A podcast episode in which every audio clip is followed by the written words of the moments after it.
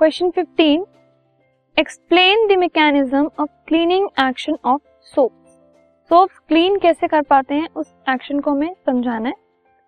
सो so, जो water में या फिर जो क्लोथ्स में डर्ट प्रेजेंट होती है वो वाटर में इनसॉल्युबल होती है। ठीक है?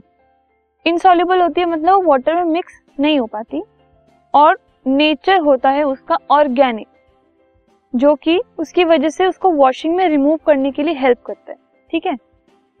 जब अगर हम किसी ऑर्गेनिक नेचर की बात कर रहे हैं water is polar and the dirt is organic सिर्फ़ अगर हम क्लोथ को वाटर में डाल दें तो उनको हम शेक करके उसमें से डर्ट नहीं निकाल सकते। उसके लिए हमें एक और पोलर सब्सटेंस चाहिए होगा and that is a soap ठीक है? Water is also polar soap is also polar जब सोप को वाटर में डिजोल्व किया जाता है सोप के दो एंड्स होते हैं, एक hydrophobic that is water hating और वो अटैच हो जाता है डर्ट से, ठीक है?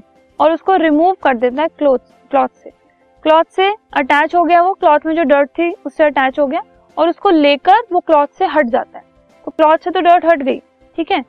अब जो मॉलिक्यूल्स होते हैं सोप के, वो अपने आप को एक मिसल की फॉर्म में अरेंज कर लेते हैं, एक सर्कुलर फॉर्म में अरेंज कर लेते हैं।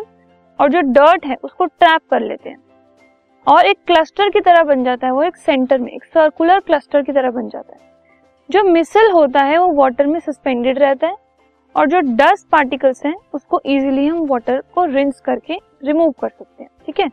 जो हाइड्रोफोबिक होता है फोबिक मतलब वाटर हेटिंग जिनको वाटर से डर लगता है फोबिया मीन्स मतलब डरना की चीज़ से। और हाइड्रोफिलिक जो होते हैं, वो है वाटर लविंग जो हाइड्रोफिलिक एंड है वो बाहर की तरफ़ रहता है और जो हाइड्रोफोबिक एंड है वो अंदर की तरफ़ रहता है। तो ऐसे एक स्ट्रक्चर सर्कुलर स्ट्रक्चर ऐसे वो बना लेते हैं जिसको हम वाटर से रिंस करने के बाद इस मिसल स्ट्रक्चर को हम रिमूव कर सकते हैं अल्टीमेटली सो so, ये मिसल के साथ जो डर्ट अटैच्ड है वो भी इसके साथ बाहर निकल जाती है और जो क्लोथ है वो साफ़ हो जाती है। This podcast is brought you by Hub Hopper शिक्षा अभियान अगर आपको ये पॉडकास्ट पसंद आया तो प्लीज़ लाइक शेयर और सब्सक्राइब करें और वीडियो क्लासेस के लिए शिक्षा अभियान के यूट्यूब चैनल पर जाएँ।